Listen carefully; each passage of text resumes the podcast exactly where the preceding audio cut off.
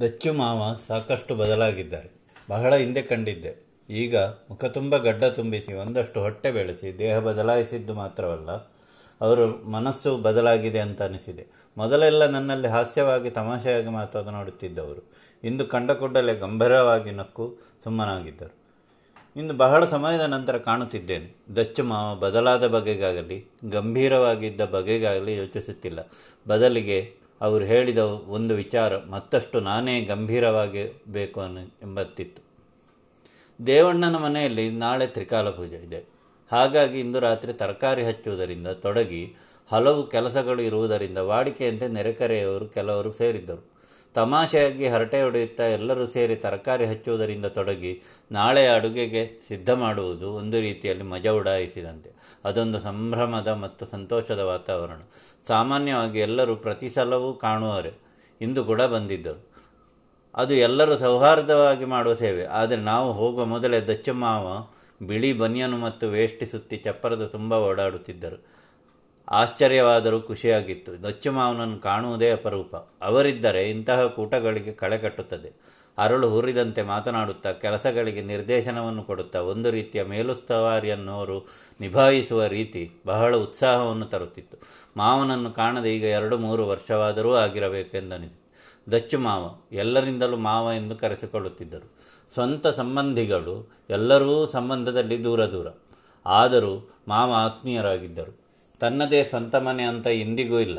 ಇದ್ದ ಒಬ್ಬಳು ಹೆಂಡತಿ ತೀರಿಕೊಂಡ ಬಳಿಕ ಸಂತತಿ ಇಲ್ಲದ ಇವರು ಮನೆ ಮನೆಗೆ ಅತಿಥಿಗಳಾಗಿದ್ದರು. ಕೈಯಲ್ಲಿ ಒಂದು ಕೊಡೆ, ಹೆಗಲಲ್ಲಿ ಒಂದು ಚೀಲ. ಹಳೆಯ ಚಂದ್ರನಾ ಬ್ರದರ್ಸಿನ ಬಟ್ಟೆ ಅಂಗಡಿಯಿಂದ ಅದಾವಾಗಲೂ ಕೊಂಡುಕೊಂಡ ಬಟ್ಟೆಯ ಜೊತೆಗೆ ಬಂದ ಚೀಲವದು. ಎಲ್ಲಿ ಹೋಗುತ್ತಿದ್ದರೂ ಚಂದ್ರನಾ ಬ್ರದರ್ಸ್ ಚೀಲ ಹೆಗಲ ಮೇಲಿರುತ್ತಿತ್ತು. ಅವರದ್ದೇ ಆದ ಬಟ್ಟೆ ಬರೆ ತಾಂಬೂಲದ ಬೆಟ್ಟಿಗೆ ಒಂದು ಚಿಕ್ಕ ಹರಿತವಾದ ಚಾಕು, ಹೀಗೆ ಮಿತವಾದ ಸಾಮಗ್ರಿಗಳು. ಹಳೆಯ ಮಾಸಿದ ಚೀಲದಲ್ಲಿ ಚಂದ್ರನಾ ಬ್ರದರ್ಸ್ ಅಂತ ಬರೆದಿದ್ದರು, ಈಗಲೂ ಕಾಣುತ್ತದೆ. ಮಾಸಿದ್ದರು, ದಚ್ಚು ಮಾವನಂತೆ ಅದು ಸ್ವಚ್ಛ. ಅತಿಯಾಗಿ ಎಲ್ಲೂ ಬೆರೆತುಕೊಳ್ಳದ ಸ್ವಭಾವವಾದರೂ ಎಲ್ಲ ಮನೆಗೂ ಓಡಾಡಿಕೊಂಡು ಅಲ್ಲಿಯ ಪ್ರತಿ ಕಾರ್ಯಕ್ರಮದಲ್ಲೂ ಒಬ್ಬರಾಗಿ ಬಿಡುತ್ತಿದ್ದರು. ಹಲವು ಸಲ ಒಂದೊಂದು ಮನೆಗೆ ಹೋದರೆ ಕೆಲವು ದಿನ ಅಲ್ಲಿಯವರೇ ಆಗಿ ಅಲ್ಲಿ ಚಿಲ್ಲರೆ ಪಲ್ಲರೆ ಕೆಲಸ ಮಾಡಿ ಹೊಟ್ಟೆ ತುಂಬಿಸಿಕೊಳ್ಳುತ್ತಿದ್ದರು. ಇಂದು ದಚ್ಚು ಮಾವನನ್ನು ಕಂಡ ಕೂಡಲೇ ತುಂಬ ಹುರುಪಿನಲ್ಲಿದ್ದಂತೆ ಕಂಡರು. ನನ್ನಲ್ಲಿ ಬಹಳಷ್ಟು ಮಾತುಗಳಾಡುತ್ತಿದ್ದರು. ಹಾಗೇ ಮಾತನಾಡುತ್ತಿದ್ದರೆ ಎಲ್ಲವೂ ಸರಿ ಇತ್ತು ಆದರೆ ದಚ್ಚು ಮಾವ ಹೇಳಿದ ಆ ಒಂದು ವಿಚಾರ ನನ್ನ ಅಸ್ತಿತ್ವವನ್ನೇ ಅಲುಗಾಡಿಸುವಂತೆ ಮಾಡಿತು. ಯೋಚನೆಯ ಕೊಂಡಿ ಹರಿದು ಮನಸ್ಸು ಬಹಳ ಹಿಂದಕ್ಕೆ ಓಡುತ್ತದೆ. ಬಹಳ ಹಿಂದೆ, ಅಂದರೆ ಬಹಳ ಹಿಂದೆ. ನಾನು ಮೂರನೇ ತರಗತಿಯ ಪುಟ್ಟ ಬಾಲಕನಾಗಿದ್ದಾಗಿನ ಒಂದು ಘಟನೆ. ಶಾಲೆಯ ಜಗಲಿಯಲ್ಲಿ ಯಾರೋ ಅಡ್ಡಾಡಿದ ಹಾಗೆ ನೆರಳು ಅತ್ತಿತ್ತ ಚಲಿಸುವುದನ್ನು ಕಂಡ ಪುಟ್ಟ ಮಕ್ಕಳ ದೃಷ್ಟಿ ಪಠ್ಯಪುಸ್ತಕವನ್ನು ಬದಲಿಸಿ ಹೊರಗೆ ನೋಡುವಂತೆ ಮಾಡಿತು. ಮೂಗಿನ ಮೇಲಿದ್ದ ಕನ್ನಡಕದ ಮೇಲಿನ ಭಾಗದಿಂದ ಶೆಟ್ಟಿ ಮಾಸ್ಟರು ಜಗಲೆತ್ತ ನೋಡಿದರು. ಬಾಗಿಲ ಆಚೆಗೆ ಯಾರೋ ನಿಂತ ಹಾಗೆ ಕಂಡು ಅತ್ತ ಹೋಗಿ ನೋಡಿದರು. ಒಬ್ಬಾಕೆ ಹೆಂಗಸು, ಕಣ್ಣು ಪಿಳಿಪಿಳಿ ಪಿಳಿ ಮಾಡುತ್ತಾ ನಿಂತಿದ್ದಳು. ಮಾಸಿದ ಬಟ್ಟೆ ದಣಿದ ಮುಖ ಮಾಸ್ತರ್ ಅನುಕಂಪದ ನೋಟದಲ್ಲೇ ತಲೆ ಆಡಿಸಿ ಕೇಳಿದರು. ಯಾರು ಬೇಕು? ಹೆಂಗಸು ಅಳುಕುತ್ತಾ ಹೇಳಿದಳು. ವಿಶುಕುಮಾರ. ನಂತರ ನಡುಗುವ ಕೈಗಳಿಂದ ಒಂದು ಕೆಂಪು ಪೆನ್ನು ತೆಗೆದು ಮಾಸ್ತರ ಕೈಗೆ ಇತ್ತಳು. ಕೆಂಪು ಪೆನ್ನು ಬಹಳ ಸುಂದರವಾಗಿತ್ತು. ಶಾಲೆಯ ಬಳಿಯಲ್ಲೇ ಇದ್ದ ಬಾಬಣ್ಣನ ಅಂಗಡಿಯಿಂದ ಕೊಂಡ ಪೆನ್ನು ಎಂದು ಆ ಪೆನ್ನು ದೂರದಿಂದ ಕಂಡ ಕೂಡಲೇ ಮಕ್ಕಳೆಲ್ಲ ಊಹಿಸಿದರು. ಹೆಂಗಸು ನಂತರ ಮೆತ್ತಗಿನ ಸ್ವರದಲ್ಲಿ, ಮಾಸ್ಟರಲ್ಲಿ ಬೇಡಿಕೊಳ್ಳುವಂತೆ ಹೇಳಿಕೊಂಡರು ಸುಮಾರು ದಿನ ಆಯಿತು, ಪೆನ್ನು ಬೇಕು, ಮಾಸ್ಟ್ರು ತರಲಿಕ್ಕೆ ಹೇಳಿದ್ದಾರೆ ಅಂತ ಹೇಳ್ತಿದ್ದ. ಬೆಳಿಗ್ಗೆ ಹಠ ಮಾಡಿ ಶಾಲೆಗೆ ಬಂದಿದ್ದ. ಪೆನ್ನಿಗೆ ದುಡ್ಡು ಇಲ್ಲದೆ ದನಿಗಳ ಹತ್ರ ರೂಪಾಯಿ ಸಾಲ ಕೇಳಿದೆ. ಇವತ್ತು ಸಿಕ್ಕಿತು. ಎಲ್ಲಿ ಬೈಗುಳ ತಿಂತಾನೋ ಅಂತ ಶಾಲೆಗೆ ತಂದೆ. ಮಾಸ್ಟ್ರು ವಿಷಕುಮಾರ ಎಂದು ಕರೆದಾಗ ನಾನು ತಲೆದಗ್ಗಿಸಿದ್ದೆ ಅಮ್ಮ ಹೀಗೆ ಶಾಲೆಗೆ ಬರುತ್ತಾಳೆ ಎಂದು ನಾನು ಊಹಿಸಿರಲಿಲ್ಲ. ತೋಟದ ಕೆಲಸಕ್ಕೆ ಹೋಗೋ ಬಟ್ಟೆಯಲ್ಲೇ ಶಾಲೆಗೆ ಗಡಿಬಿಡಿಯಲ್ಲಿ ಬಂದಿದ್ದಳು. ಮಾಸ್ಟರ್ ದೊಡ್ಡ ದನಿಯಲ್ಲಿ ಇಡೀ ತರಗತಿ ಕೇಳುವಂತೆ ಹೇಳಿದರು. ತಲೆ ತಗ್ಗಿಸಿ ಮಾಸ್ಟರ ಕಡೆಗೆ ಹೆದರಿ ಹೆದರಿ ನೋಡಿದೆ. ಹಾಗೆ ಹೆದರುವುದಕ್ಕೆ ಒಂದು ಕಾರಣವಿದೆ. ನಮ್ಮದು ಮೂರನೇ ತರಗತಿ. ನಮ್ಮಲ್ಲಿ ಇನ್ನೂ ಪೆನ್ನು ಬಳಕೆಗೆ ಬಂದಿರಲಿಲ್ಲ. ಬಳಪದ ಕಡ್ಡಿ ಮತ್ತು ಲೆಕ್ಕದ ಪುಸ್ತಕದಲ್ಲಿ ಬರೆಯುವುದಕ್ಕೆ ಪೆನ್ಸಿಲ್. ಇಷ್ಟೇ ಪೆನ್ನು ಮೂರನೇ ತರಗತಿಗೆ ಅಗತ್ಯವಿರಲಿಲ್ಲ. ಚಿಕ್ಕ ಮಕ್ಕಳಲ್ಲವೇ? ಆಗಿನ ಕಾಲದಲ್ಲಿ ಪೆನ್ನು ಎಂದರೆ ಪ್ರತಿಷ್ಠೆಯ ಸಂಕೇತ. ಐದು, ಆರನೇ ತರಗತಿಯಿಂದ ನಂತರ ಇಂಗ್ಲೀಷ್ ಪಠ್ಯ ಶುರುವಾಗುತ್ತದೆ. ಆಗಲೇ ಪೆನ್ನು ತರುವಂತೆ ಮಕ್ಕಳಿಗೆ ಹೇಳುತ್ತಿದ್ದರು. ಬಹುಶಃ ಇಂಗ್ಲೀಷ್ ಬರೆಯಬೇಕಿದ್ದರೆ ಪೆನ್ನು ಅಗತ್ಯವೇನೋ? ಪುಟ್ಟ ಮಕ್ಕಳ ಭಾವನೆ. ಆದರೆ ಕ್ಲಾಸ್, ಕ್ಲಾಸ್ನಲ್ಲಿ ಇಸ್ಮಾಯಿಲ್ನ ಕೈಯಲ್ಲಿ ಮಿರಿಮಿರಿ ಮಿಂಚುವ ಪೆನ್ನು ಕಂಡು ನನಗೂ ಪೆನ್ ಬೇಕು ಅಂತ ಆಸೆಯಾಗಿತ್ತು. ಆದರೆ ಹೇಗೆ? ಇಸ್ಮಾಯಿಲ್ಗೆ ಅಪ್ಪ ಬೊಂಬಾಯಿಯಿಂದ ಬರುವಾಗ ತಂದುಕೊಟ್ಟ ಪೆನ್ನನ್ನು ಜಂಬದಿಂದ ತಂದಿದ್ದ. ಒಂದಷ್ಟು ದಿನ ಮಾಸ್ತರಿಗೆ ತೋರಿಸದೆ ಅಡಗಿಸಿ ಇಟ್ಟರೂ ಕೊನೆಗೊಂದು ದಿನ ಗೊತ್ತಾಗಿತ್ತು. ಇಸ್ಮಾಯಿಲ್ನ ಪೆನ್ನಿನಂತೆ ಅಲ್ಲದೇ ಇದ್ದರು ಬಾಬಣ್ಣನ ಅಂಗಡಿಯಲ್ಲಿರುವ ಪೆನ್ನು ಕೊಳ್ಳುವ ಆಶೆಯಾಗಿತ್ತು ಹೊರಗಿನಿಂದ ನೋಡಿದರೆ ಒಳಗಿನ ಶಾಯಿ ಎಷ್ಟು ಇದೆ ಅಂತ ಗೊತ್ತಾಗುವ ಪೆನ್ನು. ಆದರೆ ಕೊಳ್ಳುವ ಬಗೆ ಹೇಗೆ? ಹಾಗೆ ಅಮ್ಮನಲ್ಲಿ ಒಂದು ಸುಳ್ಳು ಹೇಳಿದೆ. ಶಾಲೆಯಲ್ಲಿ ಪೆನ್ನನ್ನು ತರಲು ಹೇಳಿದ್ದಾರೆ. ಹೀಗೆ ನಾನು ಸುಳ್ಳು ಹೇಳುವುದಕ್ಕೂ ಒಂದು ನನ್ನದೇ ಸಮಜಾಯಿಷಿಕೆ ಇತ್ತು. ಟೈಮ್ ಟೇಬಲ್ನ ಕಾಲು ಮುರಿದಿದೆ, ರಿಪೇರಿಗೆ ದುಡ್ಡು ತರಲಿಕ್ಕೆ ಹೇಳಿದ್ದಾರೆ ಅಂತ ಮನೆಯಿಂದ ದುಡ್ಡು ತಂದು, ಅದು ಇದು ಅಂತ ಖರ್ಚು ಮಾಡುವವರಿದ್ದರು ಅವರಿಗಿಂತಲೂ ನನ್ನ ಸುಳ್ಳು ದೊಡ್ಡದಲ್ಲ ಎಂಬ ಭಾವನೆ. ನಿಜಕ್ಕಾದರೆ ಶಾಲೆಯಲ್ಲಿ ಹೇಳಿರಲೇ ಇಲ್ಲ. ಇದೀಗ ಅಮ್ಮ ಶಾಲೆಗೆ ತಂದಿದ್ದಾರೆ. ಮಾಸ್ತರು ದೊಡ್ಡ ಕಣ್ಣು ಮಾಡಿ ನನ್ನತ್ತರವೇ ನೋಡುತ್ತಿದ್ದಾರೆ.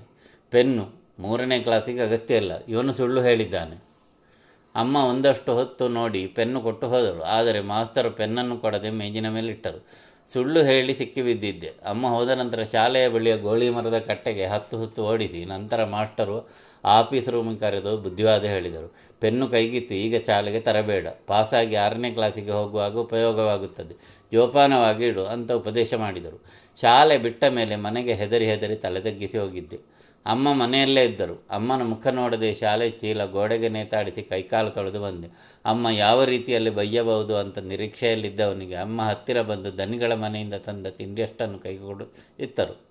ಹಸಿವಾಗ್ತಾ ಇದೆಯಾ? ದೋಸೆ ಮಾಡಿಕೊಡಲ್ಲ ಅಂತ ಕೇಳಿದರು. ಇದೆಲ್ಲ ನಿತ್ಯ ವಾಡಿಕೆಯ ಮಾತುಗಳು. ಏನೂ ಆಗಿಲ್ಲ ಎಂಬಂತೆ. ಅಮ್ಮ ಮಾತನಾಡುತ್ತಿದ್ದರು. ನನ್ನ ಆತಂಕ ಹಾಗೇ ಇತ್ತು. ಕೊನೆಯಲ್ಲಿ ಕೇಳಿದರು, ಪೆನ್ನು ಚೆನ್ನಾಗಿತ್ತ ಬಾಬಣ್ಣ ಚಂದ ಉಂಟು ಅಂತ ಕೊಟ್ಟ. ನನ್ನ ಧ್ವನಿ ಗಂಟಲಲ್ಲೇ ಉಳಿದು ಬಿಟ್ಟಿತು. ಅಮ್ಮನ ಸೊಂಟ ತಬ್ಬಿ ಜೋರಾಗಿ ಹತ್ತು ಬಿಟ್ಟೆ.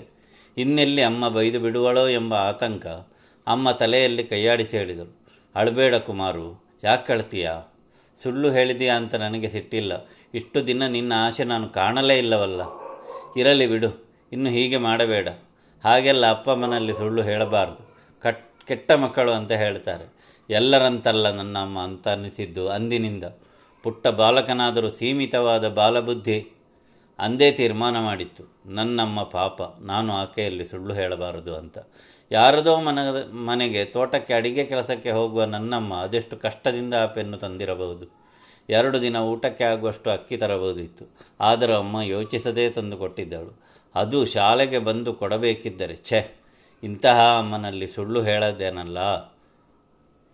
ಬಹಳ ದಿನ ಕಳೆದು ದೊಡ್ಡವನಾದಾಗ ಇದು ಬಹಳ ದೊಡ್ಡ ವಿಚಾರವಾಗಿ ಕಂಡಿತ್ತು. ಇಂತಹ ಹಲವು ಘಟನೆಗಳು ನನ್ನ ಮತ್ತು ನನ್ನಮ್ಮನ ನಡುವೆ ಬೆಳೆದಿ, ನಡೆದಿತ್ತು. ನನ್ನಮ್ಮ ಎಂದಿಗೂ ನನ್ನ ಆಶೆಗೆ ಎದುರು ಮಾತನಾಡಿಲ್ಲ. ಬದಲಿಗೆ ನನ್ನ ಗುಣಗಳಿಂದಲೇ ನನ್ನ ಆಶೆಗೆ ನಿಯಂತ್ರಣ ರೇಖೆಯನ್ನು ಎಳೆದು ಬಿಡುತ್ತಿದ್ದಳು ನಾನು ನನ್ನ ಹಲವು ಆಶೆಗಳನ್ನು ಹತ್ತಿಕ್ಕತೊಡಗಿ ಬುದ್ಧಿವಂತ ಅಂತ ತೋರಿಸಿಕೊಡುತ್ತಿದ್ದೆ. ಎಲ್ಲ ಅಮ್ಮಂದಿರು ಹಾಗಿದ್ದರೂ ನನ್ನಮ್ಮನ ಬಗ್ಗೆ ನನಗೆ ಹೇಳಿಕೊಳ್ಳಲು ಬಹಳಷ್ಟಿತ್ತು. ಅಪ್ಪ ತೀರಿ ಹೋದ ನಂತರ ಏಕಾಂಗಿಯಾಗಿ ಅಮ್ಮ ನನ್ನನ್ನು ಸಾಕಿದ್ದರು.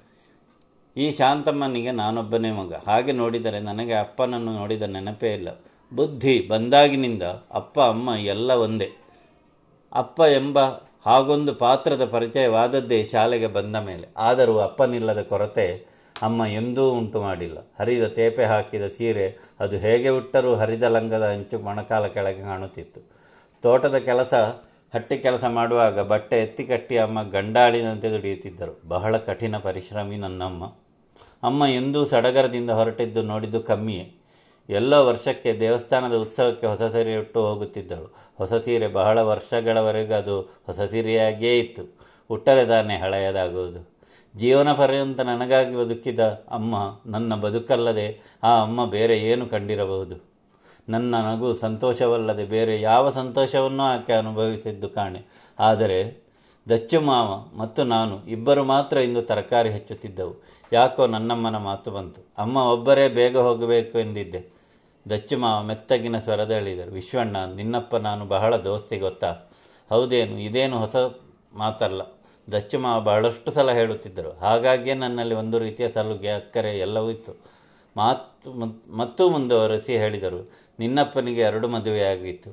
ಈಗ ನಿನ್ನಮ್ಮ ನಿನ್ನಪ್ಪನಿಗೆ ಎರಡನೇ ಹೆಂಡತಿ. ಮೊದಲ ಹೆಂಡತಿ ಸಾವಿತ್ರಿ ತೀರಿ ಹೋದ ಮೇಲೆ ಇವರನ್ನು ಮದುವೆಯಾಗಿದ್ದು. ದಚ್ಚು ಮಾವನ ಸ್ವಭಾವವೇ ಹಾಗೆ. ಕೆಲವೊಮ್ಮೆ ಬಹಳ ವೈಯಕ್ತಿಕ ವಿಚಾರಗಳಿಗೆ ಕೈ ಹಾಕಿ ಮಾತನಾಡಿ ಬಿಡುತ್ತಾರೆ. ಆದರೆ ನೋಡದೇ ಇದ್ದ ನನ್ನ ಅಪ್ಪ ಅಮ್ಮನಿಗೆ ಎಷ್ಟನೇ ಹೆಂಡತಿಯಾಗಿದ್ದರೂ ನಾನು ಅದನ್ನು ಯೋಚಿಸುವ ಹಂತ ದಾಟಿದೆ. ಈಗ ಅಮ್ಮನಿಗೆ ವಯಸ್ಸಾಗಿದೆ. ಮತ್ತೆ ಅಪ್ಪ ಬದುಕಿಲ್ಲ. ಆದರೆ ದಚ್ಚು ಭಟ್ಟರು ಅಲ್ಲಿಗೆ ನಿಲ್ಲಿಸಲಿಲ್ಲ. ನೀನು ಮೊದಲ ಹೆಂಡತಿ ಸಾವಿತ್ರಿಯ ಮಗ. ಒಂದು ಸಲ ಆಯೋಮಯವಾದ ಅನುಭವ. ದಚ್ಚು ಮಾವ ತಮಾಷೆಗಾದರೂ ಹೀಗೆಲ್ಲ ಮಾತನಾಡುವವರು. ಮಾವ ಅಂತ ನಾನು ಕರೆಯುತ್ತೇನೆ, ಆದರೆ ಯಾವುದೇ ಸಂಬಂಧ ನಿನ್- ನನಗೆ ತಿಳಿದಂತೆ ಇಲ್ಲ. ಈ ಮಾವ ಏನು ಹೇಳುತ್ತಿದ್ದಾರೆ? ಹೌದು, ವಿಶ್ವಣ್ಣ. ಇದು ಯಾರಿಗೂ ಗೊತ್ತಿಲ್ಲ. ಗೊತ್ತಿದ್ದವರು ಯಾರೂ ಸಹ ಈಗ ಬದುಕಿಲ್ಲ. ಮತ್ತು ಇಂಥದ್ದೆಲ್ಲ ಈಗ ದೊಡ್ಡ ಸಂಗತಿ ಅಲ್ಲ ಬಿಡು. ಆದರೆ ನಿನ್ನಪ್ಪ, ನಿನ್, ನೀನು ಚಿಕ್ಕ ಮಗುವಾಗಿರುವಾಗಲೇ ಈ ಶಾಂತಮ್ಮನನ್ನು ಮದುವೆಯಾಗಿದ್ದರು. ನಿನ್ನಮ್ಮ ಯಾವಾಗ ತೀರಿ ಹೋದರು? ನಿನ್ನಪ್ಪ ಯಾಕೆ ಎರಡನೇ ಮದುವೆ ಆದರು? ಅದು ಯಾವುದೂ ಗೊತ್ತಿಲ್ಲ. ಶಾಂತಮ್ಮನ ಮದುವೆಯಾಗಿದ್ದೇ ನನಗೆ ಗೊತ್ತಾಗಿದ್ದು. ಕೆಲವು ಸಮಯಗಳಾದ ಮೇಲೆ. ಆದರೆ ಅವರಲ್ಲೇ ಕೇಳೋಣವೆಂದರೆ ಆನಂತರ ಅವರು ಹೆಚ್ಚು ದಿನ ಬದುಕಿ ಉಳಿಯಲಿಲ್ಲ. ನನ್ನ ಕೌಟುಂಬ ಸ್ಥಿತಿ ಎಷ್ಟೊಂದು ನಿಗೂಢವೇ, ನನಗೆ ಅಚ್ಚರಿಯಾಗಿತ್ತು. ದಚ್ಚು ಮಾವನ ಬದಲು ಬೇರೆ ಯಾರು ಹೇಳಿದ್ದರೂ? ನನ್ನನ್ನು ಅವ- ಅವಹೇಳನ ಮಾಡುವುದಕ್ಕೆ ಹೇಳುತ್ತಿದ್ದಾರೆ ಎಂದು ಕೊಡುತ್ತಿದ್ದೆ. ಕೆಲವರು ಇರುತ್ತಾರೆ, ನಾವೇನು ಮಾಡುತ್ತಿದ್ದೇವೆ ಎಂದು ತಿಳುವುದಕ್ಕೆ ತಿಳಿದುಕೊಳ್ಳುವುದಕ್ಕಿಂತಲೂ ಮನೆಯವರು ಏನು ಮಾಡುತ್ತಾರೆ ಎಂದು ತಿಳಿಯುವ ಕೆಟ್ಟ ಕುತೂಹಲ. ಅದರಲ್ಲೂ ಹೆಣ್ಣು ಮಕ್ಕಳಿದ್ದರೆ ಕೇಳುವುದೇ ಬೇಡ. ಆದರೆ ದಚ್ಚು ಮಾವ ಹಾಗಲ್ಲ. ಅಂತಹ ಗಾಸಿಪ್ ವಿಚಾರಗಳಲ್ಲಿ ಅವರು ನಿರಾಸಕ್ತರು. ಕೊಂಕು, ಮತ್ಸರ, ಚುಚ್ಚುಮಾತು ಇವು ಯಾವುದೇ ಇಲ್ಲದೆ ಸಹಜವಾಗಿ ಹೇಳಿದರು. ದಚ್ಚುಮಾನ ಮಾತುಗಳು ಕೇಳಿದಾಗ ನನ್ನಮ್ಮನ ಸುತ್ತ ಭಾವನೆಗಳು ಸುತ್ತ ತೊಡಗಿತು. ಅಮ್ಮನನ್ನು ಸುತ್ತಿಕೊಂಡು ಇನ್ನು ಯಾವ ನೆನಪುಗಳೆಲ್ಲ ಇವೆ ಎಂದು ಮನಸ್ಸು ಗತಕಾಲದ ಆಳಕ್ಕೆ ಇಳಿತಿತ್ತು ಒಂದೊಂದರಂತೆ ಘಟನೆಗಳು ನೆನಪಿನ ಆಳದಿಂದ ಎದ್ದು ಬರತೊಡಗಿದು ಪ್ರತಿಯೊಂದು ಘಟನೆಗಳು ನೆನಪುಗಳು ಭಾವನಾತ್ಮಕವಾಗಿ ಹೃದಯಸ್ಪರ್ಶಿಯಾದಂತೆ ಭಾಸವಾಗತೊಡಗಿದವು. ಹೌದು, ಅಮ್ಮನೊಂದಿಗೆ ಕಳೆದ ಘಟನೆಗಳು ನೆನಪಿಸಿಕೊಂಡಂತೆ ಈ ಅಮ್ಮ ಅಮ್ಮನಲ್ಲ ಎಂಬ ವಾಸ್ತವವನ್ನು ನಂಬುವುದಕ್ಕೆ ಸಾಧ್ಯವಿಲ್ಲದೆ ಕಳವಳಿಸಿತ್ತು. ನನ್ನ ಪ್ರತಿಯೊಂದು ಬೆಳವಣಿಗೆಯ ಹಂತದಲ್ಲೂ ಮಲತಾಯಿ ಎಂಬ ಭಾವನೆ ಸೋಕದಂತೆ ಮಮತೆಯ ಸ್ಪರ್ಶವನ್ನು ನೀಡಿದಾಕೆ ಅಮ್ಮನಾಗಿರುವುದಕ್ಕೆ ಸಾಧ್ಯವೇ? ಹೇಗೂ ಇರಲಿ, ಜೀವನ ಇಲ್ಲಿವರೆಗೆ ಬಂದಾಗಿದೆ. ಇನ್ನು ಇದೆಲ್ಲ ಸ್ವಾರಸ್ಯವಿಲ್ಲದ ಪ್ರಾಮುಖ್ಯವಲ್ಲದ ವಿಚಾರಗಳಂತೆ ಅವನ್ನು ನಿರ್ಲಕ್ಷಿಸಿ ಬಿಡಬೇಕು ಎಂದು ಭಾವಿಸಿದೆ. ನೇರವಾಗಿ ಮನೆಗೆ ಬಂದು ರಾತ್ರಿ ಬಹಳ ತಡವಾಗಿದ್ದರಿಂದ ಚೆನ್ನಾಗಿ ನಿದ್ದೆ ಮಾಡಿದೆ. ಮರುದಿನ ಎಂದಿನಂತೆ ನಿದ್ದೆ ಬಿಟ್ಟು ಎದ್ದಾಗ ಅಮ್ಮ ಸಹಜವಾಗಿ ಅಡುಗೆ ಕೋಣೆಯಲ್ಲಿದ್ದವರು ಕೂಗಿದರು. ನಿನ್ನೆ ಬರುವಾಗ ಎಷ್ಟೊತ್ತಾಗಿತ್ತು ಮಾರಾಯ? ಕಾದು ಕಾದು ಮಲಗಿದ್ದೆ. ನಾನು ನಿರುತ್ಸಾಹದಲ್ಲೇ ತುಂಬ ತಡವಾಗಿತ್ತಮ್ಮ. ನಿನಗೆ ಒಳ್ಳೆ ನಿದ್ದೆ ಬಂದಿತ್ತು ಎಂದು ಅಲ್ಲೇ ಅಡುಗೆ ಕೋಣೆಯ ಚಿಟ್ಟೆಯಲ್ಲಿ ಕುಳಿತೆ. ದಚ್ಚು ಮಾವ ಹೇಳಿದ ವಿಷಯ ಪ್ರಸ್ತಾಪಿಸಲೇ ಅಂತ ಹತ್ತೆಂಟು ಸಲ ಯೋಚಿಸಿದೆ. ಕೊನೆಗೆ ಅಮ್ಮನಲ್ಲಿ ಹೇಳಿಕೊಂಡದಲ್ಲಿ ಏನಿದೆ? ನಮ್ಮಲ್ಲಿ ಅಂತಹ ಮುಚ್ಚುಮರೆ ಯಾವುದೂ ಇರಲಿಲ್ಲ. ಬಿಸಿ ಬಿಸಿ ಚಹಾ ಮಾಡಿದ ಅಮ್ಮ ಹತ್ತಿರವೇ ಕುಳಿತರು. ಲೋಟದಿಂದ ಲೋಟಕ್ಕೆ ಚಹಾವನ್ನು ಧಾರೆ ಇರುತ್ತಾ ಇದ್ದಾಗ ನಾನು ಮೆತ್ತಗೆ ಹೇಳಿದೆ, ಅಮ್ಮ, ನಿನ್ನೆ ದಚ್ಚು ಮಾವ ಬಂದಿದ್ದರು. ಆಕೆ ಒಂದು ಸಲ ವಿಚಿತ್ರ ಎಂಬಂತೆ ನೋಡಿದಳು. ಇಷ್ಟು ದಿನ ಎಲ್ಲಿದ್ದರಪ್ಪ? ನೋಡದೆ ತುಂಬ ದಿನ ಆಯಿತು ಎಂದು ಸಹಜವೆಂಬಂತೆ ನುಡಿದಳು. ನಾನು ನೇರವಾಗಿ ವಿಷಯ ಪ್ರಸ್ತಾಪಿಸಿದೆ. ಅಮ್ಮ ದಚ್ಚು ಒಂದು ವಿಷಯ ಹೇಳಿದರು. ನನ್ನ ಅಪ್ಪನಿಗೆ ಎರಡು ಮದುವೆ. ಮೊದಲ ಪತ್ನಿ ಅವರ ಮೊದಲ ಪತ್ನಿ, ಅವರ ಮಗ, ನಾನು, ನೀನು ಚಿಕ್ಕಮ್ಮ ಅಂತ. ಅಮ್ಮ ಮೌನಿಯಾದರು. ಏನೋ ಯೋಚಿಸುತ್ತಿದ್ದರು. ದುಗ್ಗಡವೇನಾದರೂ ಇದೆಯೋ ಅಂತ ಅವಲೋಕಿಸಿದೆ. ಛೇ, ಇಲ್ಲವೇ ಇಲ್ಲ. ಇದೀಗ ಬಿಳಿ ವಯಸ್ಸಿನಲ್ಲಿ ಯೋಚಿಸುತ್ತಾ ದುಗ್ಗಡವನ್ನು ಅನುಭವಿಸುವಷ್ಟು ಅಲ್ಪ ಚಿಂತೆಗಳಲ್ಲ ಅಮ್ಮ. ಮತ್ತು ನಾನು ಕೇಳಿದೆ, ನೀನು ಎರಡನೇ ಮದುವೆಯಾಗಿದ್ದಂತೆ ಇಷ್ಟು ವರ್ಷ ಆದರೂ ನಾನು ಕೇಳೂ ಇಲ್ಲ, ನೀನು ಹೇಳೂ ಇಲ್ಲ. ಮುಖ್ಯವಾಗಿ ಅದರ ಅವಶ್ಯಕತೆ ನಮಗಿಬ್ಬರಿಗೂ ಬಂದಿಲ್ಲ. ಬಹುಶಃ ನನ್ನಮ್ಮನಿಗೆ ಅದೊಂದು ಪ್ರಾಮುಖ್ಯದ ವಿಷಯ ಅಂತ ಅನ್ನಿಸಲೇ ಇಲ್ಲ. ಇಲ್ಲವಾದರೆ ಈವರೆಗೂ ಮಲತಾಯಿಯ ಒಂದಿಷ್ಟು ಭಾವವನ್ನು ತೋರಿಸಿದ ಆಕೆ ಎಷ್ಟು ಸ್ಥಿತಪ್ರಜ್ಞಳು ಎಂದನಿಸಿತು. ಈಗ ನಾನು ಕೇಳುವುದರಲ್ಲಿ ಸಹಜವಾಗಿ ನಿರ್ಲಿಪ್ತಳಾಗಿಯೇ ಇದ್ದಳು. ಹತ್ತಿರ ಕುಳಿತ ಅಮ್ಮನ ಕೈಯಿಂದ ಚಹದ ಲೋಟ ತೆಗೆದು ಬದಿಯಲ್ಲಿಟ್ಟೆ. ಅಮ್ಮನಿಗೆ ನೋವಾಗಬಾರದು ಎಂಬ ಕಾಳಜಿಯನ್ನು ಎರಡು ಕೈಯಿಂದ ಅಮ್ಮನನ್ನು ಬಾಚಿ ತಬ್ಬಿಕೊಂಡೆ. ವಿಷಯ ತಿಳಿದರೂ ಈ ಅಮ್ಮನ ಸ್ಥಾನ ಚ್ಯುತಿಯಾಗಿದೆ ಎಂದು ಆಕೆ ತಿಳಿದುಕೊಳ್ಳಬಾರದು. ಈವರೆಗೂ ಇಲ್ಲದ ಅಂತರ ಇನ್ನೂ ಯಾಕೆ? ಆಕೆ ಅಂತಹ ಅಪರಾಧವನ್ನು ಏನು ಮಾಡಲೇ ಇಲ್ಲ. ಅಮ್ಮನ ಶಿಥಿಲವಾದ ದೇಹ ನನ್ನ ತೊಳಲ್ಲಿ ಬಂದಿಯಾಗಿತ್ತು. ಹಾಗೆ ಆಕೆಯು ನನ್ನ ಕೈಯನ್ನು ಸುತ್ತು ಬಳಸಿ ನನ್ನ ಬೆನ್ನ ಮೇಲೆ ಆಡಿಸಿದಳು. ನಂತರ ನಿಧಾನವಾಗಿ ಹೇಳಿದಳು, ಕುಮಾರು, ನಿನ್ನಪ್ಪನಿಗೆ ಮೊದಲ ಹೆಂಡತಿ ನಿನ್ನಮ್ಮನೇ ಸತ್ಯ. ಆದರೆ ನಾನು ನಿನ್ನಪ್ಪನ ಎರಡನೇ ಹೆಂಡತಿ ಅಲ್ಲ. ಮತ್ತೊಂದು ಗೊತ್ತಾ, ನನಗೂ ನಿನ್ನಪ್ಪನಿಗೂ ಮದುವೆಯೇ ಆಗಿಲ್ಲ. ಲೋಕದ ಕಣ್ಣೇ ಹಾಗೆ ಏನೋ ಕಾಣುತ್ತದೆ, ಏನೋ ಯೋಚಿಸುತ್ತದೆ. ನಿನ್ನಪ್ಪ ನನ್ನನ್ನು ಮದುವೆಯಾಗೂ ಇಲ್ಲ. ಹಾಗಂತ ಅವರೆಂದೂ ನನ್ನನ್ನು ಆ ದೃಷ್ಟಿಯಲ್ಲಿ ಕಂಡವರೇ ಅಲ್ಲ. ಅವರಿಗೆ ಹೆಂಡತಿಯಾಗುವಷ್ಟು ಯೋಗ್ಯತೆಯು ನನಗಿಲ್ಲ ಬಿಡು. ಕುಮಾರು, ನಿನ್ನಪ್ಪ ದೊಡ್ಡ ಪುಣ್ಯವಂತ ಕಣಪ್ಪ. ಎಂತಹ ಯೋಗ್ಯತಾವಂತ. ಆ ಮನುಷ್ಯನನ್ನು ನಿತ್ಯ ಕಾಲು ತಳೆಯದು ನೀರು ಕುಡಿಯಬೇಕಪ್ಪ. ಏನೂ ಇಲ್ಲದೆ ಬೀದಿಗೆ ಬಿದ್ದಿದ್ದೆ. ನನಗೆ ಆಸರೆ ಕೊಟ್ಟರು. ಅದೆಷ್ಟೋ ಸಲ ಹೇಳಿದ್ದರು, ಲೋಕ ಏನೇ ತಿಳಿದುಕೊಳ್ಳಲಿ. ನೀನು ನನಗೆ ಹೆಂಡತಿಯಲ್ಲ. ನನ್ನ ಹೆಂಡತಿ ಸಾವಿತ್ರಿ ನಿನಗೆ ಆಸರೆ ಕೊಡುವ ಉದ್ದೇಶ ಇಷ್ಟೇ. ನನ್ನ ಮಗುವಿಗೆ ತಾಯಿಯಾಗು. ಅವರು ಬೇರೇನೂ ನನ್ನಿಂದ ಬಯಸಿಲ್ಲ. ದೇವತಾ ಮನುಷ್ಯ, ನಿನ್ನಮ್ಮನ ಬಗ್ಗೆ ಅದೆಷ್ಟು ಮೋಹ ಇತ್ತು? ನಿನ್ನಮ್ಮನ ಅಗಲಿಕ್ಕೆ ಅವರಿಂದ ಸಹಿಸಿಕೊಳ್ಳುವುದು ಸಾಧ್ಯವಾಗಲೇ ಇಲ್ಲ. ಅದೇ ನೆನಪಿನಲ್ಲಿ ಕೊನೆಯಾದರು. ಅನಂತರ ಇದು ನಿನಗೆ ಹೇಳಬೇಕು ಅಂತ ಅನ್ನಿಸಲಿಲ್ಲ ನೀನಿನ್ನೂ ಸಣ್ಣ ಮಗು. ನಿನಗೆಲ್ಲೇ ಅರ್ಥವಾಗಬೇಕು? ನಂತರ ನಿನ್ನಲ್ಲಿ ಹೇಳುವಷ್ಟು ದೊಡ್ಡ ವಿಷಯ ಅಲ್ಲ ಅಂತ ಅನ್ನಿಸಿತು ಸ್ವಲ್ಪ ನನ್ನ ಸ್ವಾರ್ಥವೂ ಇತ್ತು ಹೇಳು. ಯಾರೂ ಇಲ್ಲದ ನನಗೆ ನೀನು ಇಲ್ಲವಾದರೆ? ಈಗ ನಿನ್ನನ್ನು ಚೆನ್ನಾಗಿ ಬಲ್ಲೆ, ಹಾಗೆ ಹೇಳ್ತಾ ಇದ್ದೇನೆ. ನಾನು ನಿನ್ನ ಅಮ್ಮನಲ್ಲ. ಆದರೂ ನನಗೆ ಹಾಗೆ ಅನ್ನಿಸುವುದೇ ಇಲ್ಲ. ಹೌದಲ್ಲವೇ? ಬಹುತೇಕ ಸಂಬಂಧಗಳು ದೇಹದಿಂದಲೇ ಅಳೆಯಲ್ಪಡುತ್ತವೆ. ಆದರೆ ಸಂಬಂಧಗಳು ಬಂಧಿಸಲ್ಪಡುವುದು ಹೃದಯದಿಂದ, ಸನ್ಮನಸ್ಸಿನ ವಿಶ್ವಾಸದಿಂದ. ಈವರೆಗೆ ಮನಸ್ಸಿಗೆ ಅಂಟಿದ ದುಗಡವೆಲ್ಲ ದೂರಾಯಿತು. ಹಾಗೆ ಅಮ್ಮನಲ್ಲದ ನನ್ನಮ್ಮನ್ನು ತೋಳಿಂದ ಮತ್ತಷ್ಟು ಬಿಗಿಯಾಗಿಸಿದೆ. ಅಮ್ಮನ ಕೈ ಹಾಗೇ ಬೆನ್ನ ಮೇಲೆ ಹರಿದಾ ಹರಿದಾಡುತ್ತಿತ್ತು.